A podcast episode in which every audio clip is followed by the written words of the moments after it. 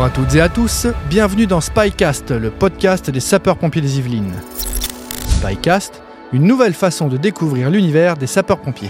À l'occasion de l'arrivée de, ces grands froids, effectivement, on est de plus en plus euh, soumis au risque d'intoxication au monoxyde de carbone. C'est la première cause de mortalité par intoxication en France. On a du mal à trouver des chiffres précis tellement le, le- le nombre peut varier et peut être euh, impressionnant. Cette semaine, je pars à la rencontre de Rémi qui va nous expliquer quels sont les dangers du monoxyde de carbone. Bonjour Rémi. Bonjour. Alors aujourd'hui, je viens à ta rencontre pour parler euh, du chauffage à gaz, mais plus particulièrement euh, des risques liés au monoxyde de carbone. Mais tout d'abord, je vais essayer de te présenter. Mhm. Alors l'avantage avec les réseaux sociaux aujourd'hui, c'est qu'on peut euh, trouver pas mal de choses. Alors peut-être que je me suis trompé, mais bon, essayons. Ok, je te fais confiance. Alors tu es né un jour euh, d'octobre 1987, ce qui te fait donc 36 ans. C'est exact. Tu as passé ton enfance dans les Deux-Sèvres Oui. Collège, lycée, études classiques, jusqu'à obtenir en 2008 t'as une une licence en protection civile et sécurité des populations. Tout à fait. Tu vois, je me suis pas trompé. Alors, tu intègres euh, les sapeurs-pompiers en 2009, parcours de l'officier classique, et aujourd'hui, tu es commandant de sapeurs-pompiers professionnels, chef du service de l'évaluation et du suivi de la réponse opérationnelle des sapeurs-pompiers. C'est exact. Alors, à quoi ça consiste Alors en fait, ça consiste à analyser, à étudier notre activité opérationnelle. euh, D'une part pour euh, faire de la statistique, euh, et puis avec nos bases de données, eh bien mettre en lumière comment évolue l'activité opérationnelle, à la fois par le nombre et puis par la qualité de, de la réponse du SDIS, donc des sapeurs-pompiers des Yvelines. D'accord Le deuxième point, c'est euh, plutôt orienté sur l'intervention en elle-même, le retour d'expérience. Et donc, euh, on va étudier les interventions pour essayer de, de mettre en lumière euh, là où on était bon, et puis les, les- certaines sur lesquelles on pourrait être meilleur. Et puis proposer des axes d'amélioration sur nos techniques, nos matériels, euh, la formation parfois des sapeurs-pompiers. Ouais, pour Et faire puis- évoluer tout ça, finalement. Exactement. Et puis euh, parfois nos, nos doctrines euh, et donc nos, nos règles d'engagement pour, euh, pour être meilleur le coup d'après. Voilà, c'est ça l'essence même de ce qu'on fait. D'accord. Alors, à- afin de lancer euh, l'émission, je vais te faire écouter un petit micro-trottoir, puis on en discute après. Ouais. Bonjour, monsieur. Alors, Est-ce que vous connaissez les risques d'un chauffage à gaz? Euh, oui, Alors, quels sont-ils? Ah bah, notamment euh, enfin, cela peut générer plusieurs choses, s'il y a des fuites de gaz ou euh, bah, le gaz en lui-même, en premier lieu. D'accord. Est-ce que vous, quel type de chauffage possédez-vous chez vous? Je- justement, euh, chaudière à gaz, au gaz de ville. Est-ce que vous connaissez les signes d'une intoxication au monoxyde de carbone Oui, nausées, vomissements, maux de tête, céphalée, donc.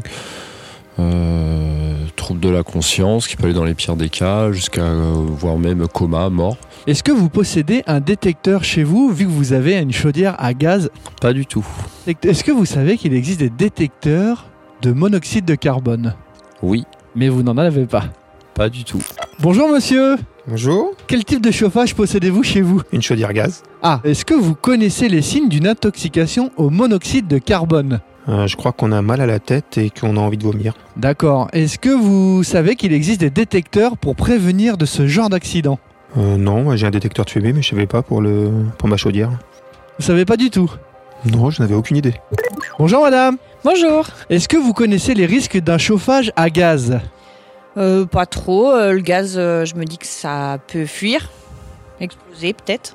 Donc fuite de gaz, d'accord. Est-ce que vous connaissez les risques euh, d'une intoxication au monoxyde de carbone? Oui, ça je sais parce que j'ai un détecteur pour ma cheminée. Justement, je sais que c'est la mauvaise combustion. Et vous en avez un chez vous, je suppose? J'en ai un, mais je suis pas sûre que les piles soient encore en fonctionnement. Merci madame, bonne journée.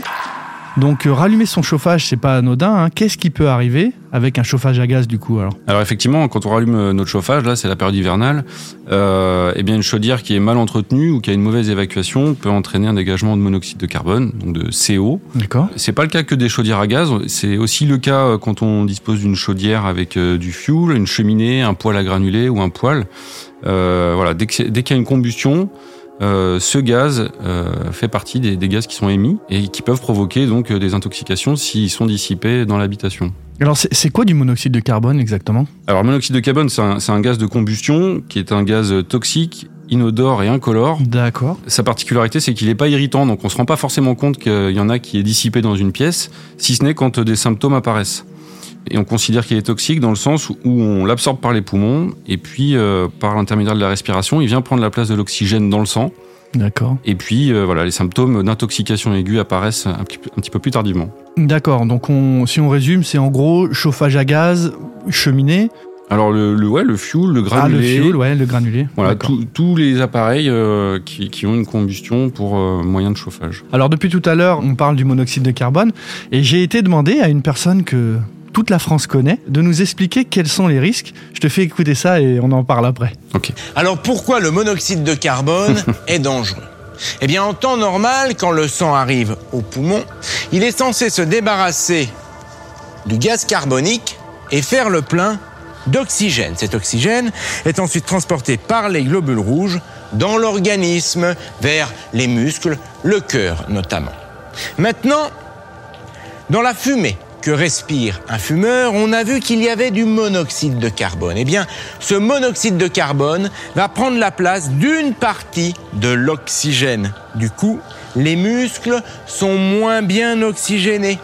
Son organisme va malgré tout réagir et compenser ce manque d'oxygène en produisant davantage de globules rouges. Seulement si on produit davantage de globules rouges, le sang s'épaissit et les petits vaisseaux peuvent se boucher. Alors voilà, j'ai été demander à notre fameux Jamy. Il explique bien, Jamie, quand même. Ouais, c'est c'est- c'est vrai que pour Mieux ça, c'est. Alors, maintenant qu'on connaît les risques, quels sont les, les symptômes chez les personnes ayant inhalé ce fameux monoxyde de carbone? Alors tout à l'heure dans le micro-trottoir, euh, il y a une personne qui en a un peu parlé, mais est-ce que tu peux aller un petit peu plus loin sur cette question-là? Alors effectivement, bah, il y a une personne qui t'a très bien expliqué, euh, les maux de tête, les vertiges, les vomissements euh, sont des, des signaux qui doivent euh, faire penser effectivement à cette intoxication au monoxyde de carbone. Et puis dans les cas les plus graves, la fatigue euh, jusqu'au coma, cette personne avait tout à fait juste. Il y, y a un caractère qu'il faut bien avoir à l'esprit, c'est surtout quand on a des symptômes collectifs, c'est-à-dire que ça peut arriver d'avoir mal à la tête, mais quand on est plusieurs dans la même pièce à avoir les mêmes symptômes, Là, c'est quand même beaucoup plus rare et ça doit pouvoir alerter sur le fait que potentiellement il y a une intoxication au monoxyde de carbone qui est en train de se produire. Si ça arrive, quelles sont les précautions à prendre? Alors la première chose, euh, c'est d'évacuer. Souvent, on, on voit des cris, on voit dans les communications de- de- d'abord de, ventiler. Mhm. La priorité, c'est d'évacuer et d'appeler les secours. Tout ce qui est du ressort de la ventilation, c'est- c'est moins prioritaire que les vies humaines. Donc d'abord, sortez de cet environnement qui, euh, qui est nocif Mhm. euh, pour vous mettre à, à l'air libre. Voilà, c'est ce que je voudrais dire à, à tous ceux qui nous écouteront euh, en attendant les secours. Parce que c'est vrai que euh, instinctivement, on a plus tendance à ouvrir les fenêtres, à ventiler plutôt qu'à sortir. Et finalement, euh, bah, le temps de ventiler, ben, on respire encore ce fameux monoxyde de carbone et c'est pas bon. Exactement, et puis même parfois ça nous met en difficulté nous les sapeurs-pompiers parce que quand on arrive finalement nos détecteurs ils nous disent qu'il n'y a rien. Parce Euh, que ça a parce, été que, ventilé. parce que ça a été ventilé. Donc euh, la priorité numéro une c'est les vies humaines et d'abord il faut voilà prenez vos enfants, prenez votre mari ou, euh, ou votre femme, sortez de la maison et mettez-vous à l'abri, c'est ce que je voudrais dire. Comment on peut éviter que ça arrive? Alors bah, tout d'abord la première chose on disait ça peut être lié à la ventilation. Donc il faut éviter d'aller euh, scotcher, euh, calfeutrer toutes les petites entrées d'air qui servent à, à aérer cette pièce parce que c'est ça a été pensé euh, justement pour qu'il y ait une bonne combustion D'accord de ces appareils de chauffage. Ensuite, tous ces appareils ils ont besoin d'être entretenus annuellement, donc eh ben, il faut être rigoureux pour aller faire l'entretien de sa chaudière et faire venir quelqu'un pour s'assurer que ça fonctionne bien. Et le troisième point, c'est le ramonage.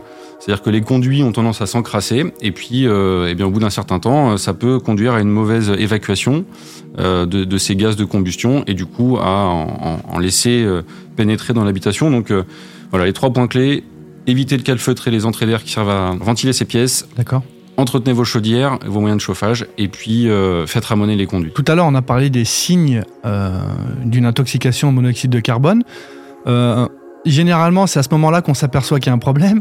Euh, euh, Est-ce qu'il y a d'autres moyens de s'apercevoir qu'il y a une fuite de monoxyde de carbone sans avoir tous ces signes et d'avoir des problèmes de santé? Alors oui, tout à fait. Euh, c'est bien qu'on en parle parce qu'on a parlé beaucoup, on a fait beaucoup de communication autour des détecteurs de fumée, Mhm. donc pour prévenir les risques d'incendie et, et- et avoir une évacuation euh, précoce des, des- des habitants. Il en existe aussi pour le monoxyde de carbone. D'accord. Et euh, alors c'est pas rendu obligatoire euh, pour pour les particuliers, mais pour autant c'est un moyen de prévention qui est qui est énorme parce que ça permet de faire évacuer les gens avant les signes d'intoxication. Oui, parce que comme tu l'as rappelé tout à l'heure, c'est un, c'est un gaz qui ne se voit pas et qui ne se sent pas finalement. Exactement, ça ne prévient pas. Donc la seule chose qui peut nous prévenir, puisque c'est inodore, incolore et que ça n'irrite pas la gorge quand on le respire, eh bien c'est d'avoir un avertisseur. Et donc euh, bah, ces petits boîtiers, euh, on peut les acheter dans le commerce. euh, Combien, pour s'en combien ça coûte à peu près? C'est c'est une- entre 20 et 30 euros. Voilà, on les Ouais. trouve dans les magasins de bricolage ou ailleurs sur, sur Internet. La seule chose qu'on recommande euh, aux particuliers, c'est de s'en doter et de, de prendre quelque chose avec la marque CE ou NF D'accord. euh, pour qu'on soit sûr qu'il soit aux normes. C'est ça qui va nous permettre d'avoir une alerte précoce, de faire sortir les gens avant qu'ils soient intoxiqués. Et puis, euh, ce qui est marquant, c'est aussi que quand on intervient parce qu'on a un détec- un détecteur de CO qui a sonné, euh, mais en fait, on a très peu de signes visibles sur les victimes. Donc ça veut dire que ça a fonctionné. On a, on a une efficacité de ce produit qui nous permet d'éviter l'intoxication. Oui, parce qu'il sonne avant que les premiers signes euh, de malaise arrivent chez les gens. Exactement, il y, a un, il y a un seuil euh, de détection qui est intégré dans ce petit boîtier, donc on n'a pas le temps finalement de, de s'intoxiquer s'il est bien positionné euh, avant d'évacuer ces pièces-là. As-tu une intervention en tête où un détecteur a euh, éventuellement sauvé des vies? Alors j'y faisais un petit peu référence euh, tout à l'heure, on, on fait un- assez souvent des intoxications au monoxyde de carbone. Euh, D'ailleurs pour les Yvelines, euh, c'est entre 80 et 100 interventions par an.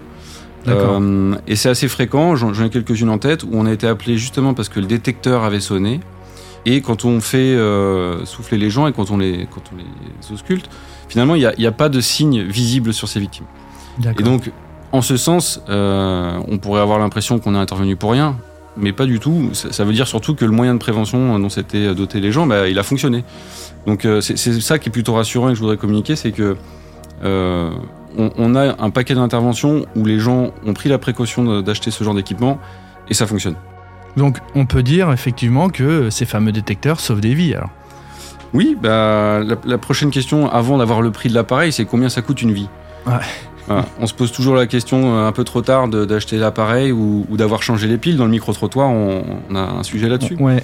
Euh, Est-ce que les piles, elles sont mises euh, Voilà, bon, c'est malheureusement une fois que c'est arrivé qu'on se dit, bon, j'aurais peut-être dû les changer. Donc, Alors les euh, piles, c'est quoi? C'est une fois par an qu'il faut les changer en moyenne? Alors oui, bah, par prévention, c'est mieux de le faire une fois par an, comme ça, ça évite euh, d'être réveillé la nuit pour et puis et puis d'avoir une petite tachycardie, d'avoir le palpitant parce qu'on pense qu'il y a quelque chose de grave. Voilà, on change les piles préventivement. Euh, et puis euh, et puis voilà, c'est un moyen de sauvegarde euh, dont tous les foyers devraient être équipés quand on a un chauffage comme ça. Donc 30 euros pour sauver une vie, voire toute une famille, c'est pas grand-chose finalement. C'est ce que j'espère euh, transmettre, voilà, quand, quand je dis ça, effectivement. Bon bah écoute Rémi, je te remercie beaucoup pour toutes ces réponses fluides et intéressantes. Et puis je te dis à bientôt, peut-être sur une autre intervention. Merci Marc. À bientôt. Merci d'avoir écouté Spycast. Retrouvez l'intégralité de nos podcasts sur toutes les plateformes de streaming audio gratuitement.